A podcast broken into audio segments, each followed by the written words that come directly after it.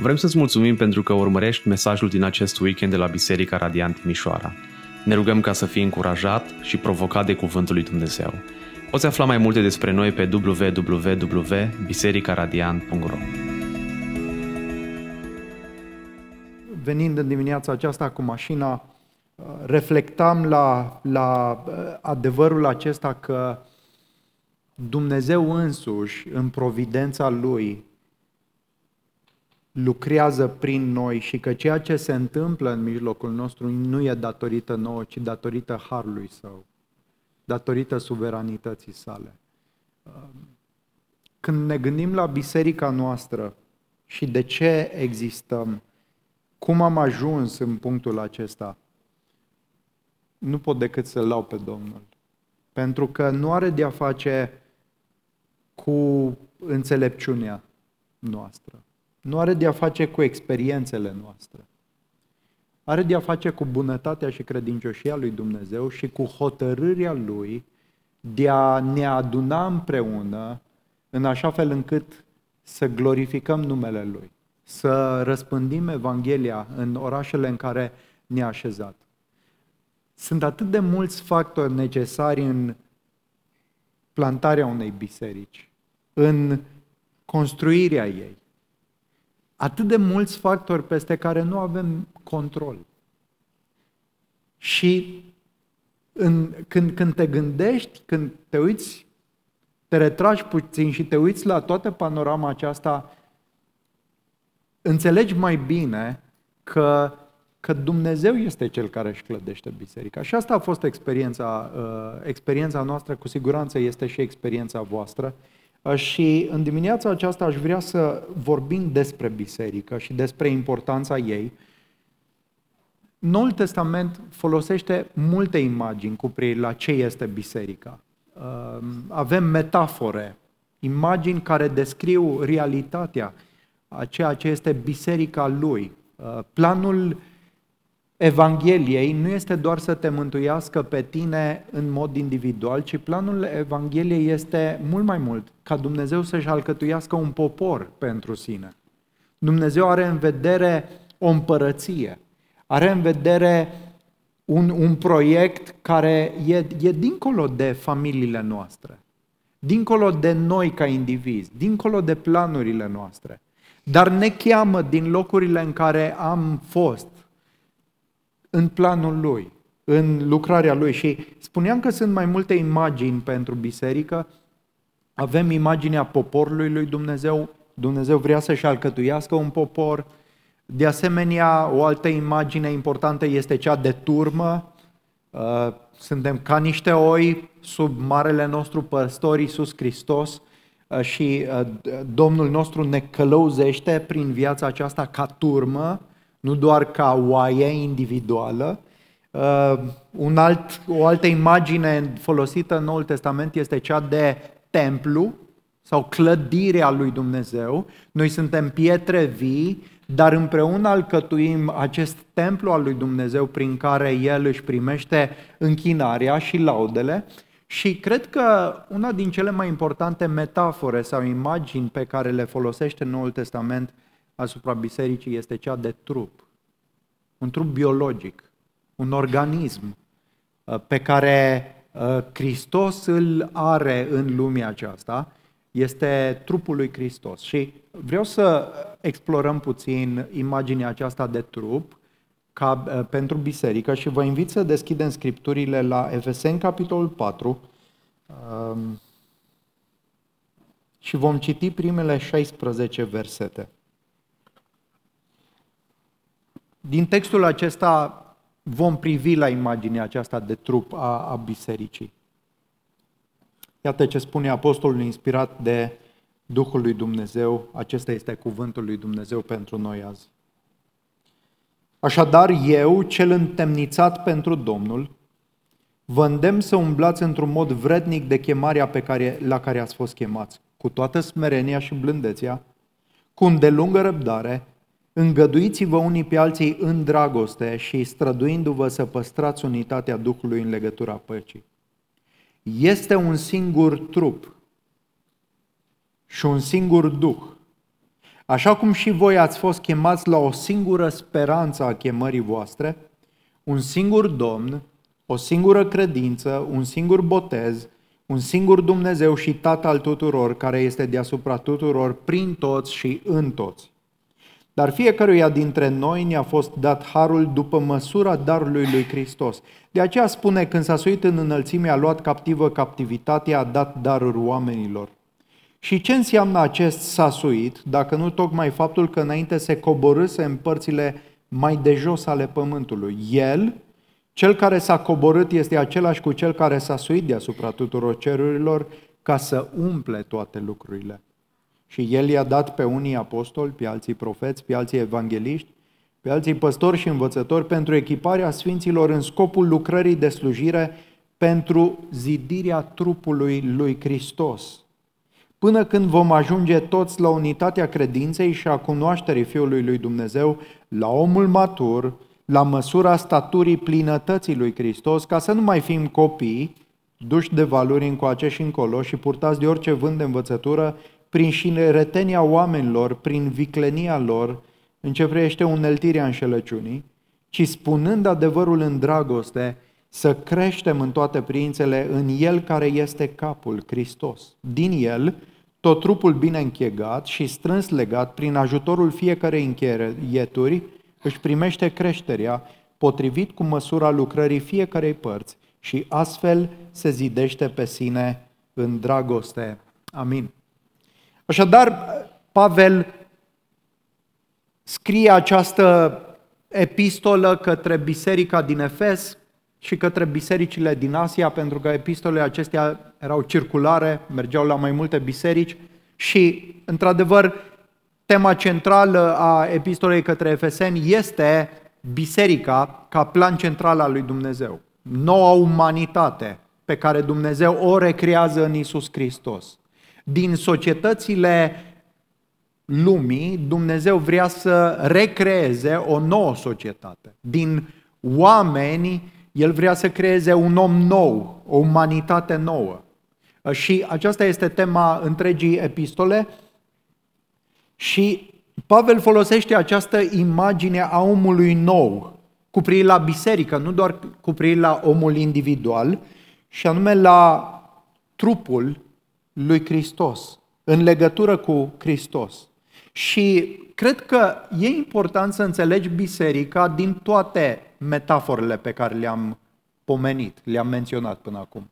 Fiecare metaforă, fiecare imagine reflectă ceva despre natura bisericii, dar imaginea aceasta de trupa lui Hristos subliniază, poate în modul cel mai clar, relațiile vitale și interdependente pe care le avem în biserică și necesitatea lor pentru a crește în mod sănătos, pentru a ne maturiza spre gloria lui Dumnezeu. Și scopul lui Dumnezeu pentru tine, pentru mine, este nu doar să fim mântuiți, nu doar să fim salvați din lumea aceasta, ci Dumnezeu are ca scop, pentru gloria Lui, să te crească și să ne crească împreună în așa fel încât să semănăm tot mai mult cu Hristos. Să ajungem să fim tot mai asemenea Fiului Său. Ăsta este scopul general și ultim pe care Dumnezeu îl are cu privire la biserica Lui, așa cum vedem în capitolul acesta. Biserica, dragilor, este esențială pentru maturizarea și sănătatea ta în credință. Este esențială. Nu se poate fără ea. E critică. Dar aș mai spune ceva. Nu doar că biserica este critică pentru maturizarea ta, ci tu, ca individ, eu ca individ, sunt important pentru biserică și pentru maturizarea ei spirituală. Este o relație de interdependență, de la corporativ la individ, da? ai nevoie de biserică, dar într-un anume sens real, biserica are nevoie de tine. Sunt oameni care vin la biserică așteptând să fie masa pusă. Ca la un ospăț, totul pregătit, totul aranjat. Dacă nu este tot aranjat sau tot pregătit, hmm, poate că nu vrea să contribuie, nu vrea să vină. Cine aranjează această masă? Tu și cu mine.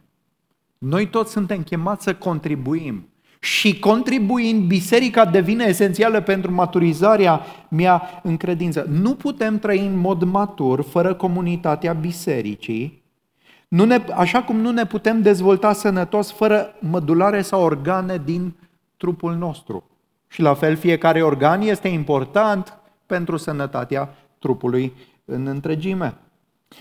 Pavel și Noul Testament nu ne mai permite să gândim în termeni individuali viața noastră de credință și mântuirea în cele din urmă. Există dimensiunea asta comunitară prezentă în toate epistolele din Noul Testament și în toată Scriptura în cele din urmă.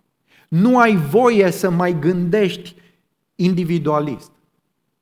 Cultura te învață să gândești în mod individualist și, evident, păcatul din inima ta și din inima mea.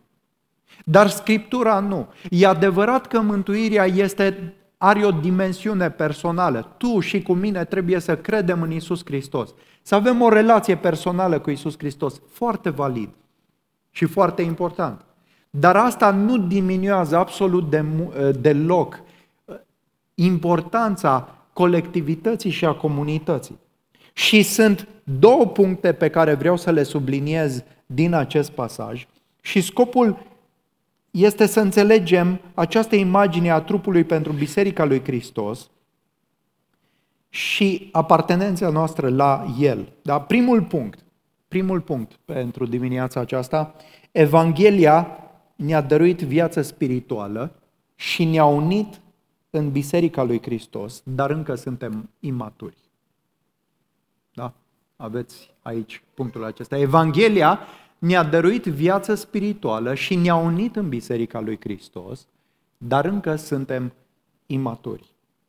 În versetul 1, observați ce spune Apostol Pavel, așadar eu cel întemnițat pentru Domnul vă îndemn să umblați într-un mod vretnic de chemarea la care ați fost chemați.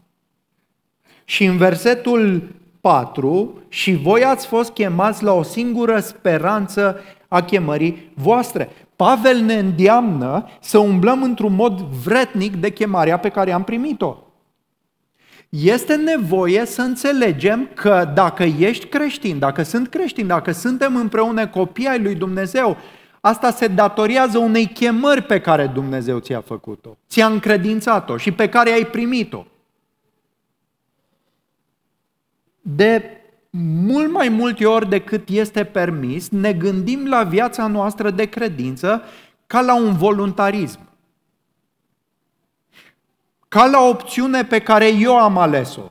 Și mai apoi, în consecință, ne gândim și în cu privire la biserică în aceeași termen. Eu aleg să mă adaug unei biserici și centrul se axează sau accentul se axează pe, pe ideea de voluntariat, ideea de participare, ca într-o democrație. Eu vin aici. Dar Apostolul Pavel nu subliniază așa nici viața de credință și nici viața bisericii. El spune să vă purtați într-un mod vrednic de chemarea pe care ați primit-o. Ai primit o chemare, ai fost chemat. Cineva, altcineva te-a chemat. Atât la viața de credință, cât și la viața aceasta comunitară a bisericii.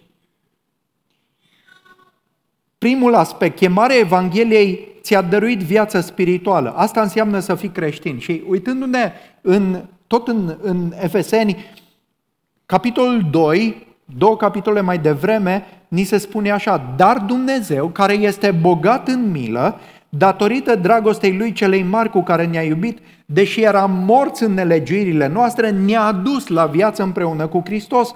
Prin har sunteți mântuiți. Așadar, chemarea aceasta de care vorbește Pavel și despre care ne spune că trebuie să trăim într-un mod vrednic de ea, te-a chemat pe tine, dacă ești creștin, din moarte la viață. Este o chemare puternică, este o chemare eficientă, este o chemare care te-a transformat profund.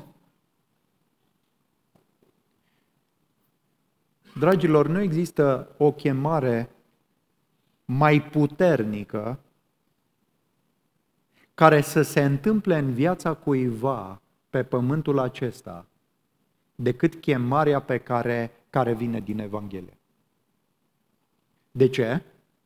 Pentru că însăși chemarea aceasta te scoate dintr-o stare de moarte spirituală, de neputință, de ignoranță, de uh, înstrăinare față de Dumnezeu și te aduce la viață din punct de vedere spiritual.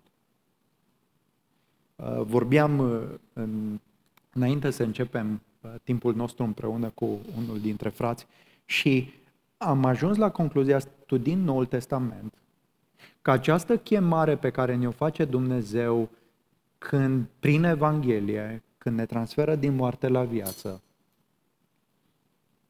este, într-un anume sens, o chemare care aduce o transformare mai mare chiar decât glorificarea noastră.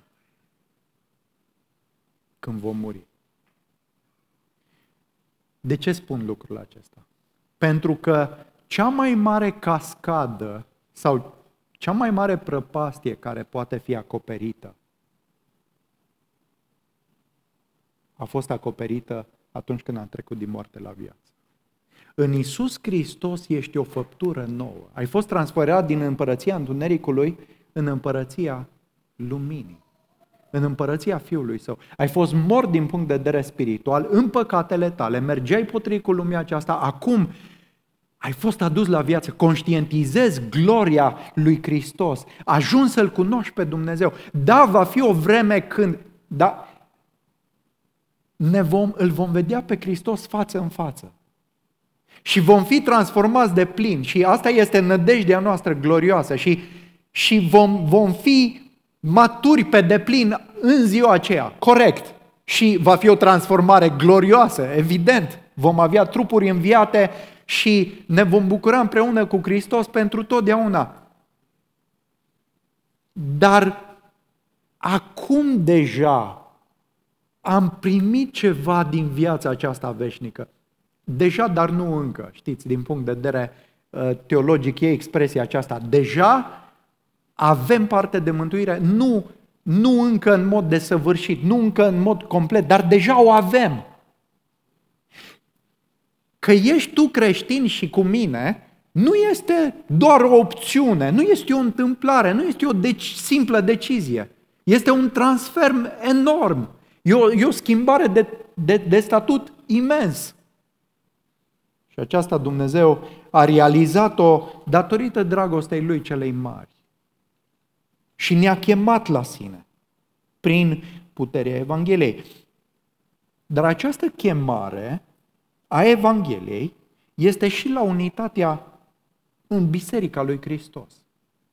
Nu doar că m-a adus pe mine din moarte la viață, ci m-a adus pe mine din societatea asta păgână și de, din egoism într-o nouă comunitate. Observați în, în versetele 14 la 18, tot din capitolul 2. Ne uităm puțin în Efeseni. Da? Uh, prima parte din Efeseni se ocupă de, de indivizi și felul în care au, au venit la viață prin Evanghelie, dar mai apoi, versetul 13, observați, dar acum în Hristos Iisus, voi care cândva erați departe, ați fost aduși aproape prin sângele lui Hristos. Că El este pacea noastră, Cel care i-a făcut pe amândoi una și în trupul său a dărâmat zidul de la mijloc care îi despățea, adică dușmânia, desfințând legea poruncilor cu regulile ei, pentru a crea din cei doi în el un singur om, făcând astfel pace și pentru a-i împăca pe amândoi cu Dumnezeu într-un singur trup prin cruce, nimicind în el dușmânia. El a venit și v-a vestit pace vouă celor ce de departe și pace celor de aproape, căci prin el amândoi avem intrare într-un singur duh la Tatăl. Observați dimensiunea aceasta, cei doi devin una într-un singur trup. La cine se referă? Evident, la cei de departe, neamurile care au fost chemați prin Evanghelie, dar aceeași Evanghelie s-a vestit și celor de aproape și izraeliții. Și cascada dintre neamuri și izraeliți este și a fost una, din nou, imensă. Dar în Evanghelie, în, în biserică, Dumnezeu nu mai permite cascada și înstrăinarea aceasta imensă dintre oameni, chiar dintre izraeliți și neamuri. Nu doar că te aduce din moarte la viață, ci, ci te aduce din singurătate, din înstrăinare, din dușmănie cu alții, te aduce la unitate în trupul lui. Și asta este chemarea pe care Dumnezeu ne-a dăruit-o. El ne-a chemat și a creat din cei doi în el un singur om. Și că dacă Dumnezeu a realizat asta aducând la oaltă un izraelit și un păgân dintre neamuri prin Isus Hristos și l-a făcut una, atunci, indiferent de diferențele care există între alți oameni, dintre tine și alți oameni, în Isus Hristos trebuie să existe unitate. Pentru că Dumnezeu te-a chemat la această unitate. Așa cum te-a chemat din moarte la viață, te-a chemat din individualismul tău, din înstrăinarea ta, te-a chemat să fii parte dintr-un singur trup. Și următoarea idee foarte importantă pe care aș vrea să o subliniez din text, deși ne bucurăm de această chemare, de aceste daruri, experimentăm imaturitatea cu toți. De ce e important să subliniem asta? Pentru că a fi mântuit, a fi chemat de Dumnezeu, a fi adus la viață nu-i tot una cu a fi și matur din punct de vedere spiritual. De fapt, toți începem viața aceasta de mântuire ca niște copii, ca niște prunci, adică imaturi. Există viață, dar există imaturitate. Și nu ar trebui să ne surprindă că în Biserica lui Hristos sunt oameni imaturi. Sunt mulți prunci de curând născuți care nu înțeleg prea mult implicațiile Evangheliei asupra propriei lor vieți și asupra relațiilor din biserică. Problema este nu că există prunci și că există imaturitate, problema este când etapa aceasta se prelungește. Dar e o realitate în viața bisericii pe care trebuie să o acceptăm. Foarte mulți când se gândesc la biserică, au multe de comentat și multe de criticat, mai ales la alții. Pentru că există imaturitate. Dar Dumnezeu nu te-a chemat să fii în mijlocul unei comunități perfect mature. Asta o să fie în cer. Dumnezeu te-a chemat, El te-a chemat, nu tu te-ai chemat pe tine, El te-a chemat la trupul Lui, în care există și imaturitate. Scriptura ne învață totuși că e nevoie să creștem înspre maturitate. Apostolul vrea să nu mai fim maturi, uh, imaturi, să nu mai fim copii. Observați versetul 14, să nu mai fim copii. Cum sunt copii? Duși de valuri încoace și încolo, purtați de orice vânt de învățătură prin șiretenia oamenilor, prin viclenia lor în ce privește uneltirea înșelăciunii. Copiii sunt înclinați sau vulnerabili față de înșelăciune. Sunt lipsiți de discernământ. Nu fac diferența când e vorba de învățătură sau nu înțeleg cum să o aplice la propria lor viață. Copiii și maturii sunt centrați pe sine, egoismul. Ceea ce primesc eu, conștient de nevoile, de sentimentele și de interesele mele. Știți că adesea sunt mărturii de genul um, dacă nu vin la biserică, eu pierd. Nu? Așa ne gândim. Dacă am ajuns la o, o cunoaștere a importanței Evangheliei și a bisericii în viață, ne, ne dăm seama că nu venim în contextul bisericii că ne trimit părinții sau de obligație, ci că noi pierdem. Noi beneficiem când suntem și dacă nu venim, noi pierdem. Și o spunem așa. Dar un om matur, din punct de vedere spiritual, nu se oprește aici, ci el spune, dacă nu vin împreună cu biserica, alții pierd. Nu doar că eu pierd, sigur că eu pierd, dar alții pierd, îi văduvesc pe alții de slujirea pe care o pot aduce, de încurajarea, de sfatul, de rugăciunea, de multe alte aspecte pe care Dumnezeu m-a chemat să le manifest. Da? Și copiii, de asemenea, sunt instabili, lipsiți de perseverență, de statonicie. Sunt mai emoționali. Însă, de ce punctez toate lucrurile acestea? Pentru că nu te vei putea maturiza lucrând doar sau lucrând în mod individual la viața ta. Ca și când de unul singur vei putea să devii, din, uh, să devii matur. Uitați-vă la copiii noștri. Dumnezeu i-a plasat în familii. Ca un copil să se maturizeze, are nevoie de părinți, are nevoie de o familie, are nevoie de educație, are nevoie de creștere, are nevoie de corectare, are nevoie de mustrare. Copilul nu se maturizează așa aruncat și lăsat de unul singur.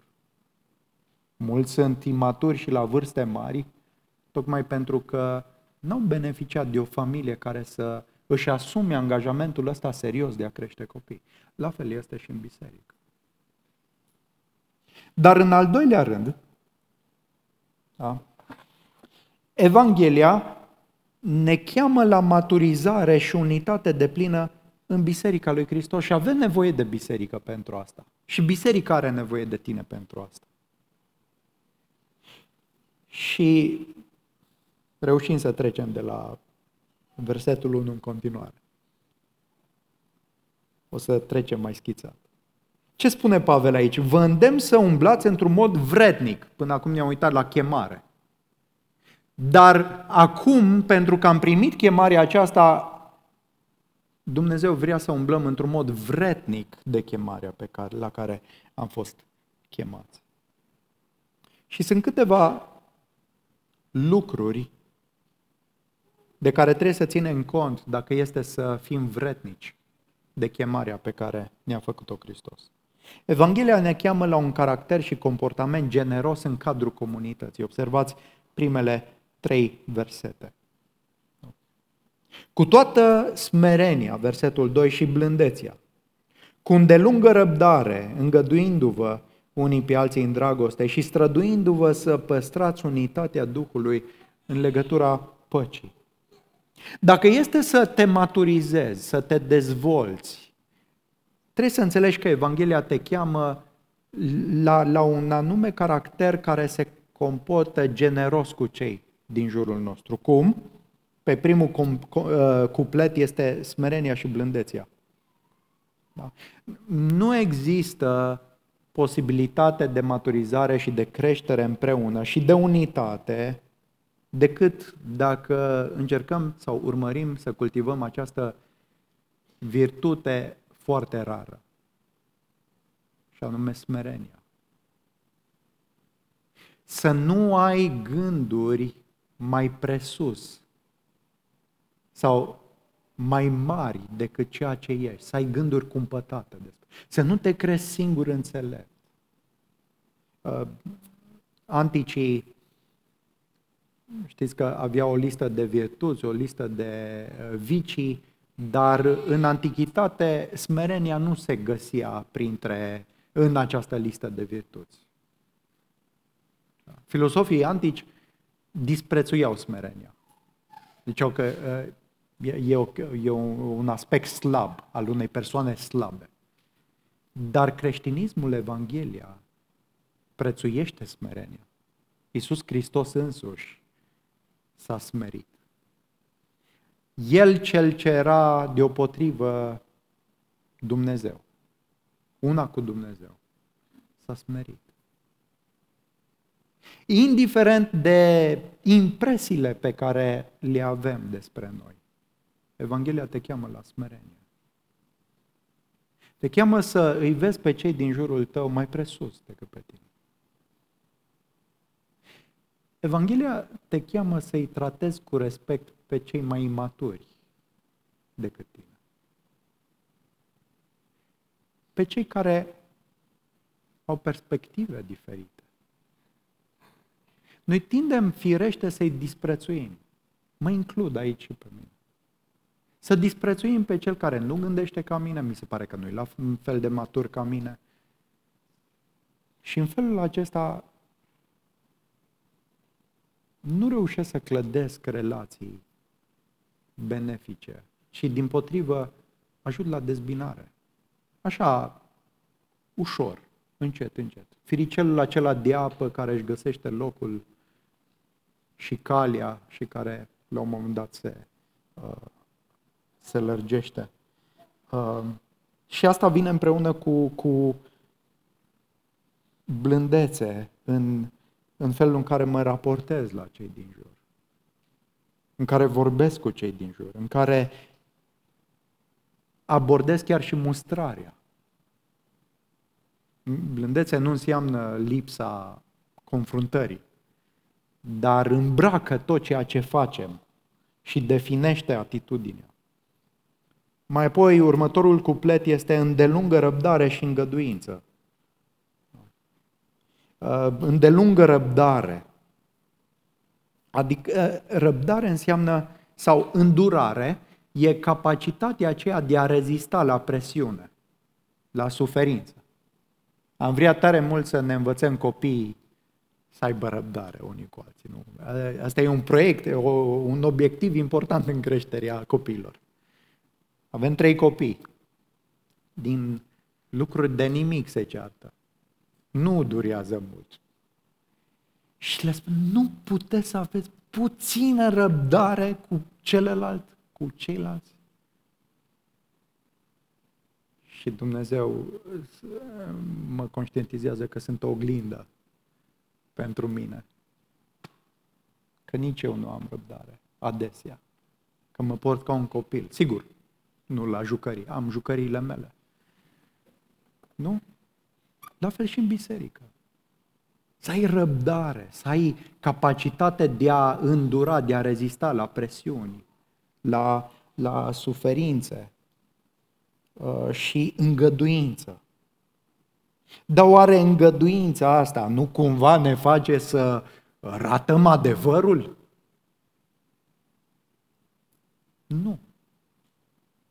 Ci îngăduința este nu ascunderea adevărului, nu omiterea adevărului, ci a gândi bine despre celălalt, chiar și atunci când deviază, punându-i circumstanțe favorizante în jur, gândindu-te, potrivit cu Filipeni 4 cu 8, da? gândește-te la ce e nobil, la ce e onorabil, la, gândește-te mai degrabă la lucruri bune despre fratele tău decât la lucruri rele, decât la cei mai rău despre el. Dar după ce, și observați aici, și păstrați unitatea Duhului în legătura păcii ești chemat să păstrezi această legătură pe care Duhul a creat-o. Noi am fost chemați într-un singur trup, acum trebuie să o păstrăm. Și, dragilor, este așa de ușor, este așa de ușor să credem că suntem motivați de lucruri bune și să producem dezbinare. Aici vorbesc, în primul rând, de mine. Uh, în ultima perioadă Dumnezeu a folosit Romani, capitolul 14, să-mi reechilibreze anumite atitudini, să-mi descopere anumite abordări care cred că nu l-au onorat pe Dumnezeu. În Roman 14, apostolul inspirat de Duhul spune foarte clar să nu insist asupra chestiunilor disputabile. Pentru că în biserică există oameni cu o credință mai tare, oameni cu o credință mai slabă. Că sunt anumite perspective pe care nu le pot corecta. Și în viața asta nu le voi putea corecta. Și nu trebuie să insist asupra lor. Vor fi frați credincioși care îl iubesc pe Domnul și care vor vedea lucrurile într-un mod diferit. Sunt frați care îmbrățișează aspecte și abordări teologice diferite de, de felul în care o fac eu. Și trebuie să accept lucrul ăsta. De ce? Pentru că sunt multe alte lucruri mult mai valoroase, mult mai importante. Evanghelia, lucrurile de esență, le avem împreună. Și continuă apostolul și uh, ne spune că trebuie, Evanghelia ne cheamă la recunoașterea unității esențiale pe care o avem în cadrul comunității. Versetele 4 la, la 6. Există un singur trup, pentru că există un singur Duh. Și trupul acesta este biserica, trebuie să țin cont de lucrul ăsta. Nu, nu pot pretinde tot timpul în jurul adevărului și a preocupării mele după adevăr că nu sunt într-un singur trup. Trebuie să respect lucrul ăsta, să-l, să-l înțeleg, să-l, să-l apreciez. Apoi, și că noi am fost botezați toți într-un singur trup, iudei sau greci, sclavi sau oameni liberi. Suntem mai apropiați decât ne place să credem. Există o singură speranță a chemării noastre creștine, o singură credință, un singur botez, pentru că există un singur Domn. Și observați versetul 6 la final, există un singur Tată al tuturor care este deasupra tuturor, prin toți și în toți. Și o altă traducere spune care lucrează prin toți și în toți. Acum, limita este cea a credincioșilor, da, nu se referă la toți oamenii în general. Că Dumnezeu lucrează prin fratele, prin sora mea, inclusiv, dragilor, atenție, prin, prin cei care sunt imaturi. Prin cei care au o perspectivă nuanțată, diferită de mine, Dumnezeu lucrează prin ei. Sigur, încă o dată, dacă am îmbrățișat Evanghelia și dacă suntem credincioși. Ăsta e perimetru. Dar trebuie să realizez că în biserică Dumnezeu lucrează și prin oameni care nu-mi plac așa de mult. Dar trebuie să țin cont de lucrul ăsta și asta mă smerește.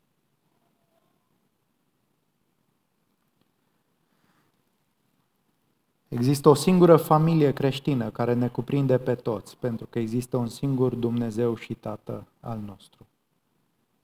Și în, în contextul acesta, Evanghelia ne cheamă la slujire reciprocă în cadrul comunității. Ă, nu doar la unitate în sens de nu zic nimic, ci mai degrabă unitate prin contribuție, prin slujire. Observați de la versetul 14, de la versetul 7, ni se spune că fiecare dintre noi ne-a fost dat harul după măsura darului lui Hristos. Și în ce privește abilitățile sau darurile spirituale și înțelegerile pe care le avem, Dumnezeu e suveran. El ne dă darul fiecăruia după măsura harului lui Hristos. Nici măcar abilitățile și înțelegerile pe care le am din Scriptură nu vin datorită mie. Și nu știu de ce Dumnezeu a hotărât să dea diferite măsuri dar toate după măsura darului lui Hristos. Și ni se spune că El, cel care uh, s-a coborât da, în adâncime, Hristos, a îmbrățișat crucea, s-a suit în înălțime, a luat captiv, uh, captivă captivitatea și a dat darul oamenilor. Hristos a înălțat pentru că a fost întronat la dreapta lui Dumnezeu, a trimis Duhul Sfânt și a dat daruri bisericii și printre daruri uh, și uh, funcții pe care le-a dat bisericii avem și uh, apostoli, nu? Apostoli și profeți, pe scurt, este partea de temelie a bisericii despre care Pavel vorbește, a vorbit deja în Efesen 2 cu 20, ceea ce noi avem acum în Noul Testament, și mai apoi evangeliști, păstori și învățători. De ce Dumnezeu a dat, Hristos a dat pe aceștia? De ce? Pentru echiparea sfinților. Ca să vină în ajutorul tuturor sfinților, ca sfinții să facă lucrarea de slujire pentru zidirea trupului lui Hristos. Adică nu păstorii și învățătorii să facă lucrarea, ci păstorii și învățătorii și evangeliștii să echipeze pe sfinți ca ei să facă lucrarea. Deci modelul de biserică în piramidă nu, nu e biblic. Uh, nu e biblic nici modelul de autobuz, în care avem un șofer și toți ceilalți sunt participanți și merg unde merg în autobuz. Nu. Imaginea este mai degrabă de cea de antrenor a păstorilor, a învățătorilor, evangeliștilor, care sunt chemați să echipeze și pe teren joacă echipa. Trupul trebuie să fie echipat în așa fel încât să obțină scopul lui Dumnezeu, și anume unitatea credinței și maturizarea, omul matur. Este esențial să înțelegem că avem nevoie de echipare ca să putem contribui la zidirea trupului. E nevoie de tine pentru zidirea trupului. Pentru că apostolul spune la final, tot trupul bine închegat și strâns legat prin ajutorul fiecarei încheieturi își primește creșterea potrivit cu măsura lucrării fiecarei părți. Și astfel se zidește pe sine în dragoste. Indiferent de darurile pe care ți le-a dat Dumnezeu, de măsura harului pe care l-ai primit datorită lui Hristos, ești de plin responsabil să asculți de chemarea lui Hristos. Să, fii, să te porți într-un mod vretnic de chemarea lui și să cauți să zidești trupul. Nu să vii la un trup deja zidit, nu să vii la masa pregătită, ci Hristos te cheamă să pui masa. Să slujești în acest trup în care se întâmplă și există relații vitale și interdependente. Și cum o face în mod special, și nu vreau să insist pe lucrul ăsta, deși este foarte important, versetul 15 spunând, adevărul în dragoste să creștem în toate priințele. Adevărul e cheie în a ni-l spune unii altora, dar în dragoste. Și în felul acesta toți creștem în, înspre maturizare. Până când? Ultimul aspect pe care îl punctez. Până când vom ajunge toți la unitatea credinței și a cunoașterii Fiului lui Dumnezeu, la omul matur, la măsura staturii plinătății lui Hristos. Dragilor, și voi ca biserică și noi ca biserică suntem tineri din toate punctele de vedere. Dar dacă rămânem în Hristos, dacă înțelegem chemarea și căutăm să ne purtăm într-un mod vrednic, cred că vom ajunge și veți ajunge și voi și noi. Să creștem nu doar ca indivizi, dar ca biserică, să devenim mai maturi, dacă pot să spun așa. Mai uniți, mai cu același fel de gândire și de simțire. Și o biserică credincioasă după 10 ani după 15 ani, la fel ca și copiii noștri, va avea o altă abordare decât a avut-o la început. Chiar dacă a fost entuziasm și... Dar va avea o abordare matură și o sănătate mai mare și un impact mai profund. Și asta e voia lui Dumnezeu pentru biserica din locul acesta și pentru noi ca biserică. E planul lui. E nevoie de tine, e nevoie de biserică împreună. Și Domnul să vă dea har și vouă și nouă. Să, să ne purtăm într-un mod vretnic de chemarea pe care am primit-o. Domnule Tată, mulțumim mult pentru cuvântul Tău, pentru biserica pe care Tu ai adus-o în ființă din locul acesta prin moartea și învierea lui Hristos. Te rog, Tată, în bunătatea Ta, te rugăm să lucrezi această atitudine uh, de vrednicie față de chemarea pe care ne-ai făcut-o. Te rog să ne crești în unitate și în maturizare, nu doar ca indivizi sau ca familii, ci ca biserici.